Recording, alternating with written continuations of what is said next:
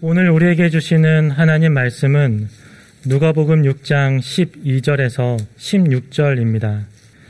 이때에 예수께서 기도하시러 산으로 가사 밤이 새도록 하나님께 기도하시고 밝음에 그 제자들을 부르사 그 중에서 열두를 택하여 사도라 칭하셨으니 곧 베드로라고도 이름을 주신 시몬과 그의 동생 안드레와 야고보와 요한과 빌립과 바돌로메와 마테와 도마와 알페오의 아들 야고보와 셀롯이라는 시몬과 야고보의 아들 유다와 예수를 파는 자들 가룟 유다라. 아멘. 사회적 촉진 현상이라는 말이 있습니다. 단지 옆에 누군가 있다는 것만으로도 행동이 효율적으로 변화되는 현상을 가리키는 말입니다. 1897년 미국 인디애나 대학교 심리학과 노먼 트리플렛 교수는 사이클 선수가 혼자서 자전거를 탈 때보다 여럿이 경쟁하면서 탈 때 속도가 더 빠른 것을 보고 찾아낸 현상입니다. 다른 사람이 지켜보거나 곁에 있을 때 더 잘 하게 된다는 의미로 관중 효과라고 말하기도 합니다. 사회적 촉진 현상은 우리 주변에서 흔히 볼 수 있습니다. 학생들이 자기 공부방이 있음에도 굳이 카페나 도서관에서 공부하는 것도 사회적 촉진 현상이라고 할 수 있습니다.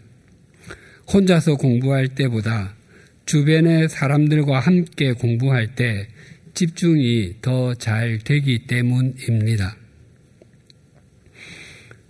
또한 우리는 단순한 문제를 풀거나 간단한 게임을 할 때 이를테면 두 그림을 보여주고 서로 다른 부분을 찾기나 숨은 그림 찾기 또 신문을 한 부씩 주고 거기에서 주님의 기도를 찾아내기 등을 할 때 혼자일 때보다 여럿이 함께 하게 되면 더 잘하게 됩니다. 그리고 개그 프로그램이나 예능 프로그램을 볼 때도 혼자보다 여럿이 함께 보게 되면 더 자주 웃게 되고 더 크게 웃게 됩니다.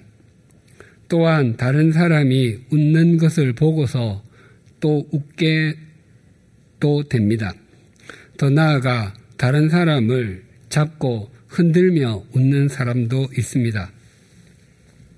또한 응원하는 사람이 아무도 없는 무관중 상태에서 경기하는 것보다 경기장이 응원하는 사람들로 가득할 때 운동선수들이 훨씬 나은 경기력을 보이기도 합니다.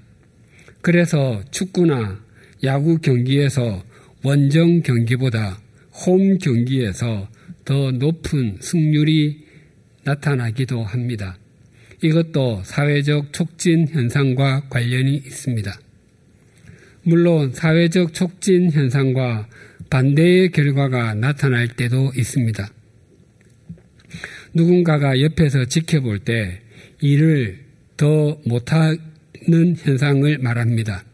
이를 사회적 억제 현상이라고 합니다. 예를 들어 초보 운전의 경우 혼자 운전할 때는 좀 편안한 마음으로 안전하게 운전하다가도 누군가가 옆자리에 앉게 되면 특히 직장 상사와 같은 사람이 앉게 되면 극도로 긴장하여 급 출발을 하거나 급제동하는 것과 같은 실수를 바라기도 합니다. 그래서 복잡하지 않고 익숙한 일에는 사회적 촉진 현상이 일어나고 익숙하지 않고 창의적인 일에는 사회적 억제 현상이 나타나곤 합니다. 우리의 믿음 생활에 누군가가 함께 있는 것은 굉장한 힘이 됩니다. 서로가 서로에게 격려가 되고 디딤돌이 됩니다. 그래서 영적 확진 현상이 일어나게 됩니다. 주전 586년 예루살렘을 멸망시킨 바벨론 제국의 느부갓네살 왕이 처음으로 예루살렘을 침공한 것은 그보다 19년 전인 주전 605년이었습니다. 그 해, 즉 주전 605년에 바벨론 제국과 애굽은 이스라엘의 예루살렘에서 북쪽으로 약 700km 정도 떨어진 지금의 시리아와 튀르키예, 즉 터키의 국경 근처인 갈그미스에서 큰 전쟁을 치렀습니다. 그 전쟁에서 애굽은 참패를 당했습니다. 당시 유다는 애굽 편에 속해 있었습니다. 바벨론 제국은 승전의 여세를 몰아서 유다까지 침공해 왔고 유다를 속국으로 만들었습니다. 느부갓네살 왕은 유다를 침공한 후에 바벨론으로 돌아가면서 많은 포로를 끌고 갔는데 그들 중에는 다니엘과 그의 친구 사드락과 메삭, 아벤누고도 포함이 되어 있었습니다. 바벨론의 느부갓네살 왕은 꿈을 꾸고는 마술사와 점쟁이, 점성가 등을 불러서 자신의 자신이 꾼 꿈의 내용이 무엇인지 말하지 않고 자신의 꿈, 꿈을 말하고 그 꿈을 해석하라고 명령했습니다. 점성가들은 해석하는 것은 자신들의 몫이지만 꿈의 내용을 아는 것은 인간의 영역이 아니라 신의 영역이라고 아뢰었지만 느부갓네살은 막무가내였습니다. 그래서 바벨론의 모든 지혜자들이 죽음에 처해질 위기에 처했는데 그때 다니엘이 왕이 꾼 꿈의 내용을 말해주고 그 해석까지 해 주었습니다. 그 일은 그렇게 끝이 났지만 그 후에 또 다른 일이 있었습니다. 느부갓네살은 검으로 엄청나게 큰 신상을 만들었습니다. 그 높이가 60규빗, 약 27.36m이고 너비가 6규빗, 약 2.73m였습니다. 그 신상을 두라 평지에 두고는 중앙 관청에서 일하는 사람들은 물론 지방 관리들까지 나라의 전 공무원들을 불러서 거기에 절하도록 했습니다. 만약 그것을 거부하면 그 사람들을 풀무불, 용광로에 던지는 법령까지 세웠습니다. 그래서 절을 하라는 음악 소리가 들리자 수많은 사람이 그 앞에서 머리를 조아렸습니다. 그런데 그 신상에 절을 하지 않은 사람들이 있었고 그것을 왕에게 고자질하는 사람들이 있었습니다. 다니엘 3장 12절입니다. 이제 몇 유다 사람 사드락과 메삭과 아벤누고는 왕이 세워 바벨론 지방을 다스리게 하신 자이건을 왕이여 이 사람들이 왕을 높이지 아니하며 왕의 신들을 섬기지 아니하며 왕이 세우신 금 신상에게 절하지 아니하나이다. 다니엘의 친구들이 느부갓네살이 만든 신상에 절을 하지 않은 것은 단지 종교적인 이유만이 아니라 정치적인 이유도 있다고 시비를 거는 것이었습니다. 즉, 신상에게 절하지 않음은 곧 그것을 만든 왕의 권위에 굴복하지 않는 것이고 그것은 반역죄에 해당하는 것이라고 고소하는 것입니다. 이 말에 느부갓네살은 다니엘의 친구들을 끌게, 끌고 오게 한 후에 최후 통첩을 했습니다. 다니엘 3장 14절과 15절입니다.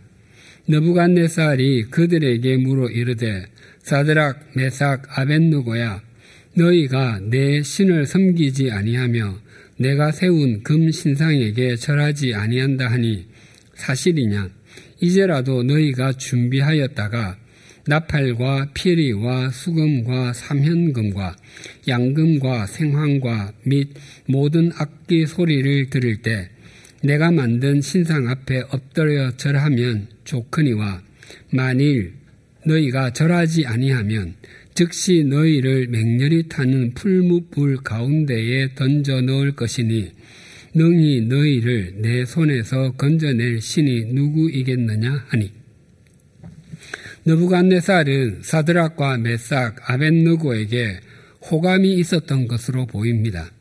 그래서 그들에게 신상에 절을 하도록 다시 제안했습니다. 그러나 그것은 은근한 또한 아주 강한 압박이었습니다. 특히 능히 너희를 내 손에서 건져낼 신이 누구이겠느냐라는 말은 너희의 생사 화복을 쥐고 있는 존재는 너희가 믿는 신이 아니라 바로 나다라고 압박하는 것입니다. 하지만 이 제안에 대한 세 사람의 태도는 굉장히 확고했습니다. 다니엘 3장 16절에서 18절입니다. 사드락과 메삭과 아벤느고가 왕에게 대답하여 이르되 느부갓네살이여 우리가 이 일에 대하여 왕에게 대답할 필요가 없나이다. 왕이여 우리가 섬기는 하나님이 계시다면 우리를 맹렬히 타는 풀무불 가운데에서 능히 건져내시겠고 왕의 손에서도 건져내시리이다. 그렇게 하지 아니하실지라도 왕이여 우리가 왕의 신들을 섬기지도 아니하고 왕이 세우신 금 신상에게 절하지도 아니할 줄을 아옵소서. 사드락과 메삭 아벤누고는 왕의 제안을 이런 지하에 거절했습니다. 그것은 그들에게 정치적인 문제가 아니라 바로 신앙적인 문제였기 때문입니다. 신앙은 언제나 바른 선택과 바른 결단입니다. 요즘은 거의 좋은 것이 좋고 다수가 선택하면 그것이 진리인 것으로 여겨지는 시대입니다.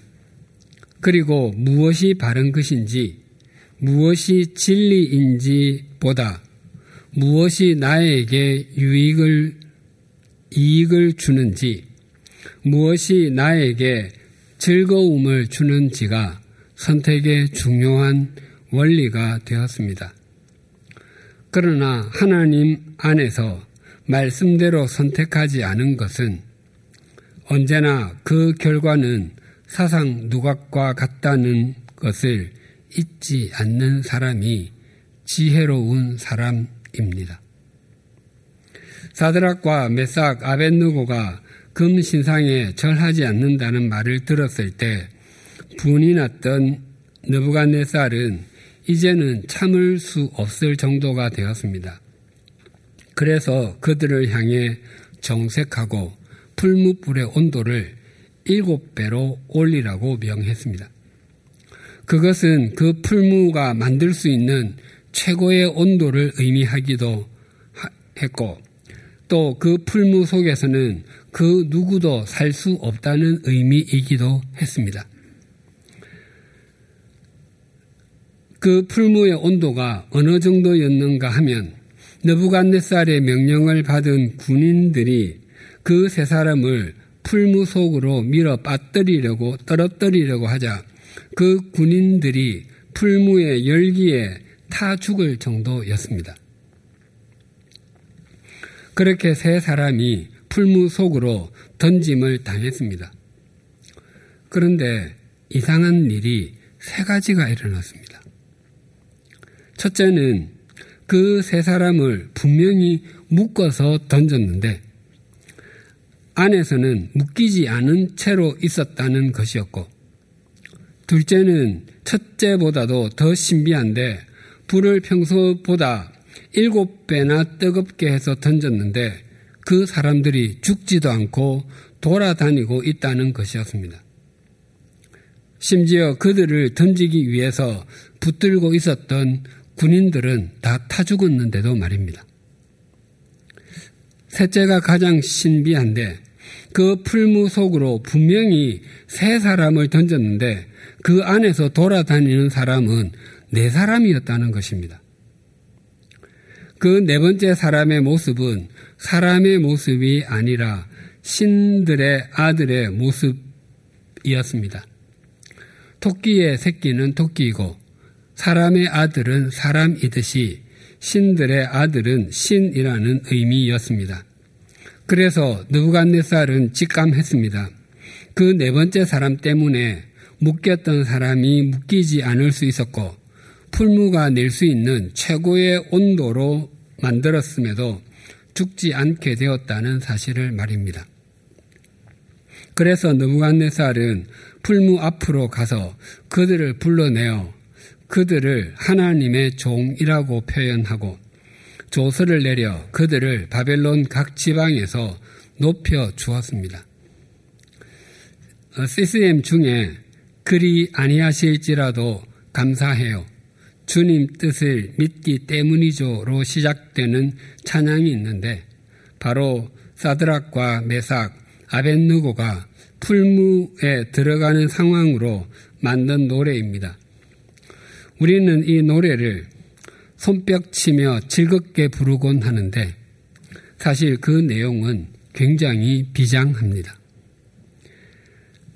이 세 친구 각각이 하나님을 절대적으로 신뢰하는 굉장한 믿음의 소유자이기도 하지만 그들이 풀무 속, 풀무불에 들어가게 되는 상황 앞에서도 담대할 수 있었고 그들의 믿음을 지킬 수 있었던 것은 서로가 서로에게 영적 촉진자가 되었기 때문일 것입니다.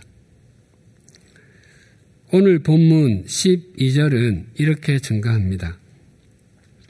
이때에 예수께서 기도하시러 산으로 가사 밤이 새도록 하나님께 기도하시고 누가복음에는 다른 복음보다 예수님께서 기도하셨다는 말씀이 자주 등장합니다.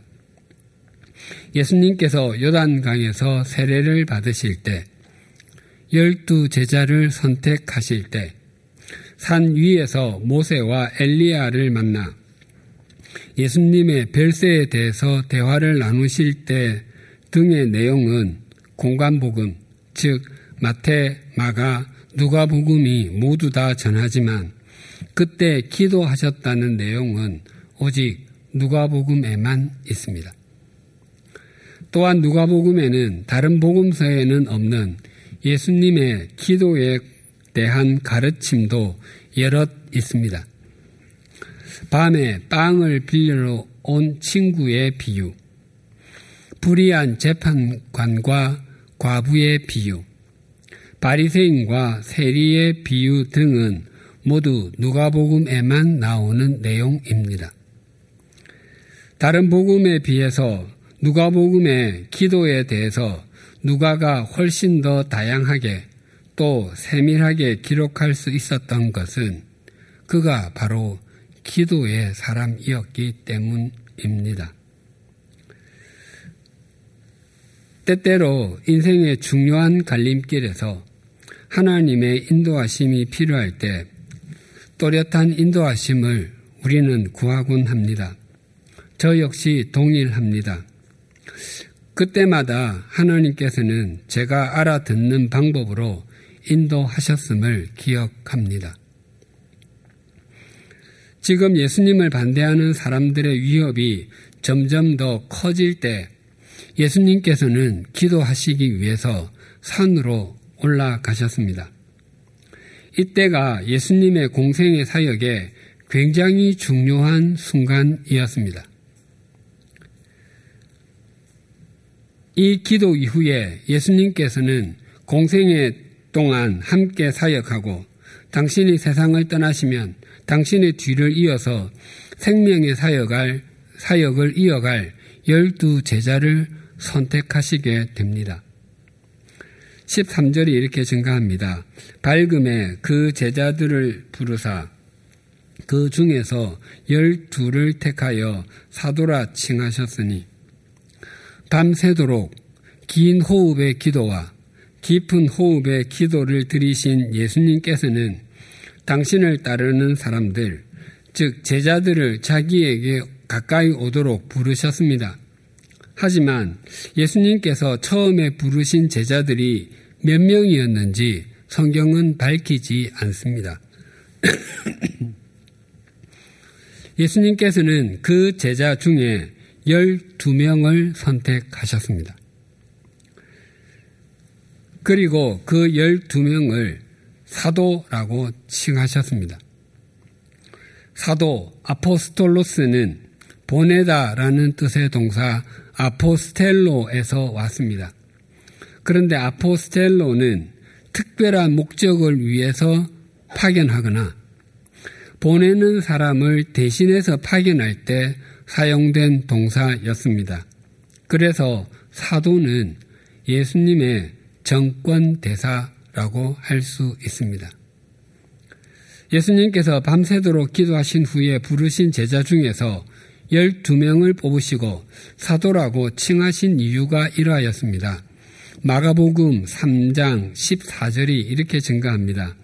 이에 열두를 세우셨으니 이는 자기와 함께 있게 하시고 또 보내사 전도도 하며 예수님께서 열두 제자 즉 사도를 세우신 이유는 그들을 보내어서 하나님 나라의 복음을 전하기 전에 당신과 함께 있게 하려고 라고 말씀하십니다. 예수님께서 가시는 곳에는 많은 사람이 몰려왔습니다. 예수님께서는 언제나 그들을 배려하셨고 그들이 목자 없는 양과 같다며 긍휼히 여기셨습니다. 하지만 예수님께서 당신이 선택하신 열두 제자와 함께 계시는 것에 많은 시간을 할애하셨습니다. 특히 십자가를 지실 때가 가까울수록 더욱 그러하셨습니다. 그래서 사복음서는 모두 공생의 이전보다는 공생의 부분을 훨씬 더 많이 기록하고 있고 공생의 중에서는 앞부분보다는 뒷부분을 더 많이 기록하고 있습니다. 특히 예수님께서 이 땅에서 보내신 마지막 일주일을 집중해서 증거하는데 그때는 오직 당신과 함께 있는 열두 제자에게 모든 시간을 쓰시는 듯한 느낌이 들 정도입니다. 예수님께서 밤새도록 기도하신 후에 택하신 열두 제자가 누구였는지 16사절에서 16절이 이렇게 증가합니다. 곧 베드로라고도 이름을 주신 시몬과 그의 동생 안드레와 야고보와 요한과 빌립과 파돌로메와 마테와 도마와 알퍼의 아들 야고보와 셀롯이라는 시몬과 야고보의 아들 유다와 예수를 파는 자 될 가룟 유다라. 이 열두 제자는 두 가지 큰 특징이 있는데 첫째는 그들은 지극히 평범한 사람들이었다는 것입니다. 그들 중에는 과거 우리나라의 과거 시험에 장원 급제한 정도의 사람은 아무도 없었습니다. 또한 굉장히 부유한 집안의 사람도 없었습니다. 그리고 석박사 학위를 가질 정도의 교육을 받은 사람도 아무도 없었습니다. 예수님께서 승천하시고 오순절에 성령님께서 임하셨을 때 제자들은 배우지 않은 언어를 말하며 복음을 전했습니다. 그때 여러 나라에서 온 사람들은 사도들이 전하는 말이 자기 모국으로 들리자 의아하게 생각했습니다. 사도들은 외국어를 배운 적이 없었기 때문이었습니다. 그래서 그 이후로 신도의 숫자가 3천명씩, 5천명씩 늘어났습니다. 그것을 싫어한 제사장들과 사두개인들을 비롯한 유대 당국자들은 베드로와 요한 사도에게 예수님의 이름을 전하지 말라고 얼음장을 놓았습니다. 그랬더니 두 사도는 담대하게 주님을 따르는 길을 계속 걷겠노라고 천명했습니다. 그때 유대 당국자들은 베드로와 요한을 이상하게 여겼는데 그들의 생각에 사도들은 학문 없는 범인으로 평범한 사람들인데 어떻게 그렇게 외국어로 말하고 담대하게 말하는 것이 가능한 것인가 하고 입을 다물지 못했습니다. 학문 없는 범인을 여러 영어 성경은 학교에 다니지 않은 평범한 사람들, 교육을 받지 못하고 훈련받지 못한 사람들이라고 번역했습니다. 주님의 제자들은 평범했지만 비범하게 쓰임을 받았습니다. 예수님께서 불러 세우신 열두 제자의 큰 특징 둘째는 그들은 서로 이질적이었다는 것입니다. 그들 중에서 둘만 본다 해도 마태는 세리였습니다. 당시 세리는 매국노라고 역임을 받을 정도였습니다. 반면에 셀롯이라는 시몬은 열심당원이었습니다.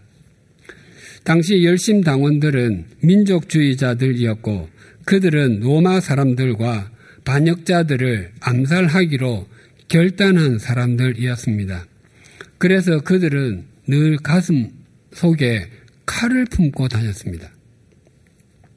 그렇게 보면 시몬에게 마태는 암살 대상 1순위와 같은 존재였습니다.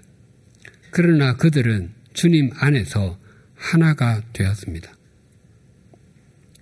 예수님의 열두 제자의 명단은 공간복음, 즉 마태, 마가, 누가복음과 사도행전에 나옵니다. 그런데 그들의 이름이 나오는 순서가 약간 다릅니다. 이 열두 제자는 세 그룹으로 나누어집니다. 첫 번째 그룹은 베드로와 안드레 형제, 그리고 세베대의 아들인 야고보와 요한 형제입니다. 이 중에서 베드로의 이름은 항상 가장 먼저 나옵니다. 그 다음에 안드레가 나오기도 하고 야고보가 나오기도 합니다. 때로는 안드레가 네 번째로 나오기도 합니다.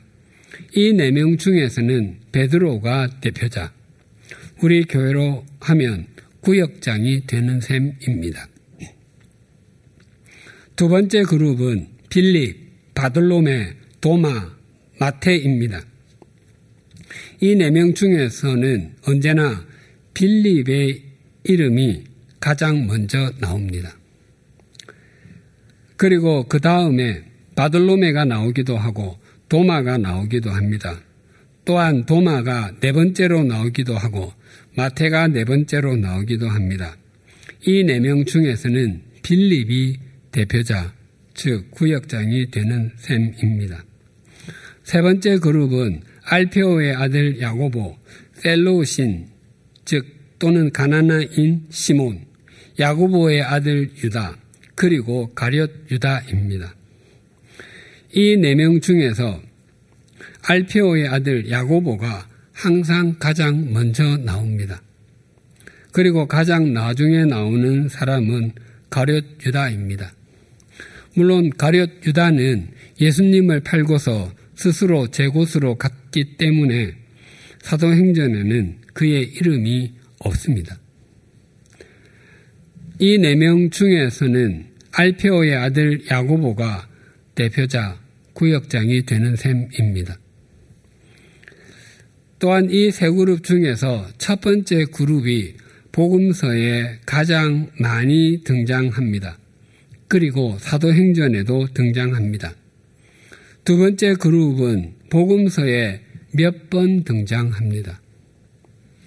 그런데 세 번째 그룹에서 가룟 유다를 제외하고 나머지 사람은 행적이 없이 거의 이름만 등장합니다.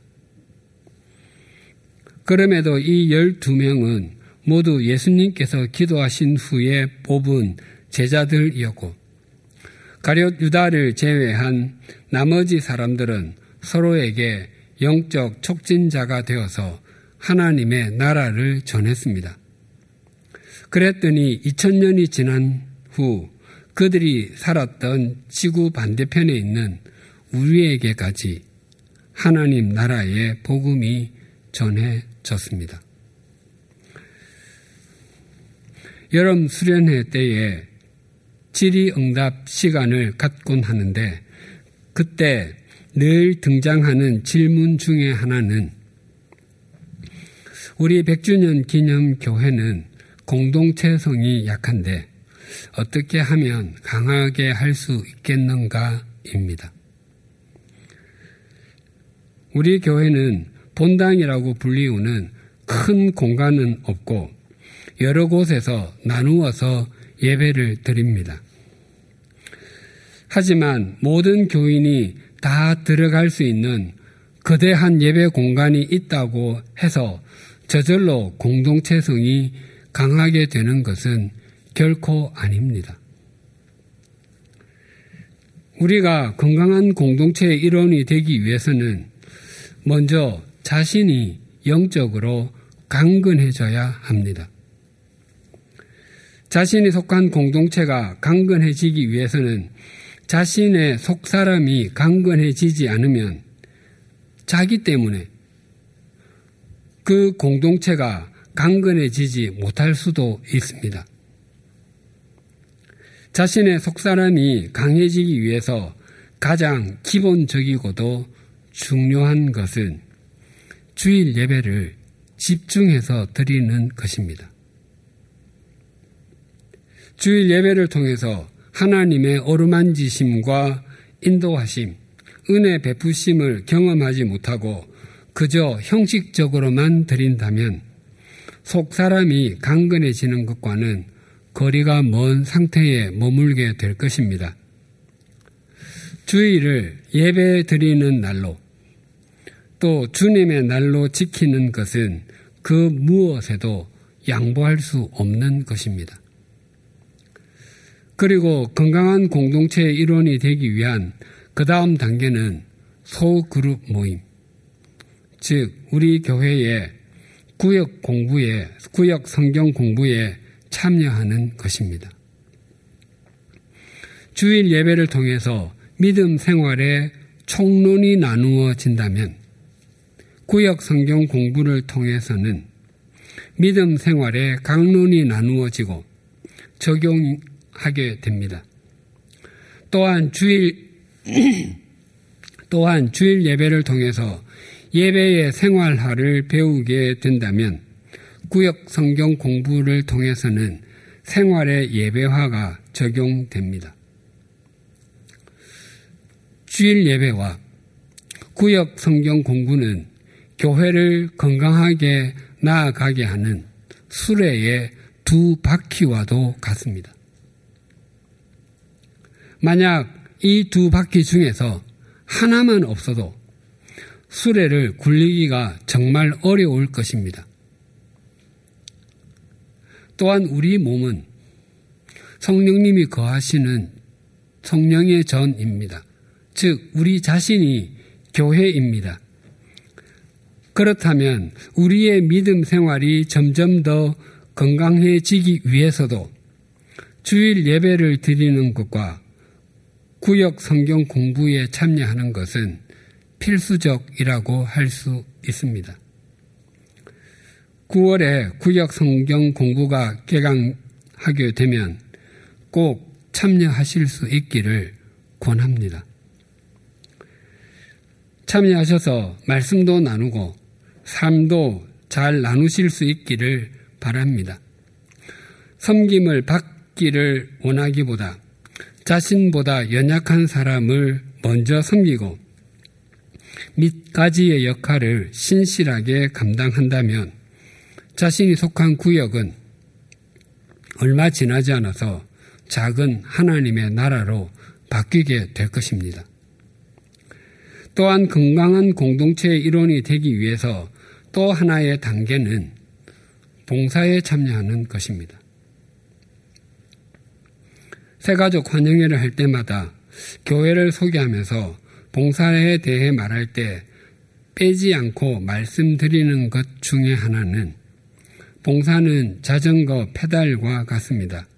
열심히 밟으면 힘들지만 결국 그것은 자기를 위한 것이 됩니다. 라고 합니다. 자전거 페달을 밟으면 밟을수록 힘이 들지만 앞으로 나아가게 됩니다. 자신이 성장하게 됩니다. 그리고 세월이 지나고 보면 건강해진 자신을 발견하게 됩니다. 봉사는 분명히 주님을 위해서 그리고 다른 사람을 섬기기 위해서 합니다. 그러나 세월이 지나고 보면 그 봉사의 최고의 수혜자는 바로 자기 자신인 것을 발견하게 됩니다. 저의 최고의 봉사는 말씀으로 교우님들을 섬기는 것입니다. 하나님의 말씀이 하나님의 말씀으로 들리게 하려고 늦은 밤까지 잠을 이루지 못하기도 하고 잠자리에 누워서도 잠을 설치기도 합니다. 또한 초긴장 상태가 되어서 마음이 짓눌리기도 합니다. 제가 교육 전도사 때부터 사역한 지 올해로 꼭 30년이 되었습니다. 그 불면의 밤을 보낸 것의 최고의 수혜자는 바로 저 자신인 것을 부인하지 못합니다. 또한 부족하고 연약하기 짝이 없는 저를 써주심에 감사하고 감격하게 됩니다. 지난 세월 믿음의 길을 함께 걸었던 사람 중에 오랫동안 교제를 나누게 되고 또한 깊이 교제를 나누게 되는 사람은 틀림없이 함께 말씀을 나누었던 사람들이고 함께 봉사했던 사람일 것입니다. 주님의 말씀이 영원하고 주님이 영원하신 분이시기에 주님의 말씀을 함께 나누고 주님을 위해 함께 섬기는 사람들과의 교제가 그래서 오래 이어질 수밖에 없고 깊어질 수밖에 없습니다.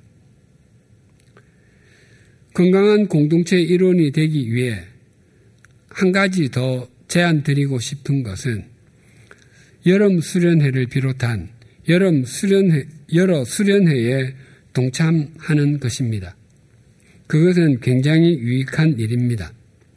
모든 수련회와 성경 학교를 요약하면 말씀의 잔치와 친교의 잔치입니다. 그래서 공동체성은 더 깊어지게 됩니다. 예수님께서는 당신을 따르는 수많은 사람 가운데서 12명을 택하시고 그들과 함께 계심을 통해서 그들을 하나님의 나라를 전하는 사도가 되게 했고 그들은 눈을 들어 주님을 바라봄으로 서로에게 영적 촉진자가 되어 세상을 새롭게 하는 주님의 통로가 되었습니다. 세상엔 우리보다 더 뛰어난 사람도 많고, 우리보다 더 총명한 사람도 적지 않고, 우리보다 더 선한 사람도 부지기수임에도 주님께서는 우리를 그들보다 먼저 하나님의 백성으로 그리스도인으로 100주년 기념교회의 일원으로 불러주셨습니다. 우리가 눈을 들어 주님을 바라봄으로 서로에게 영적 촉진자가 된다면 우리 교회는 날이 갈수록 믿음의 공동체가 되어갈 뿐만 아니라 우리는 세상을 새롭게 하는 주님의 통로가 될 것입니다. 기도하시겠습니다.